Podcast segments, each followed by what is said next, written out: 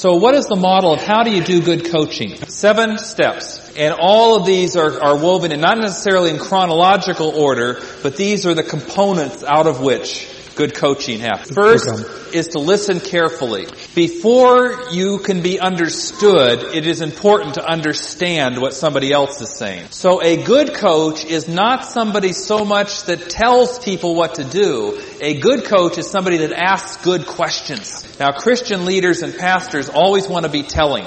I would suggest to you that good coaches are asking. And I'll illustrate that more tomorrow as we talk about what this really means in practice. Ich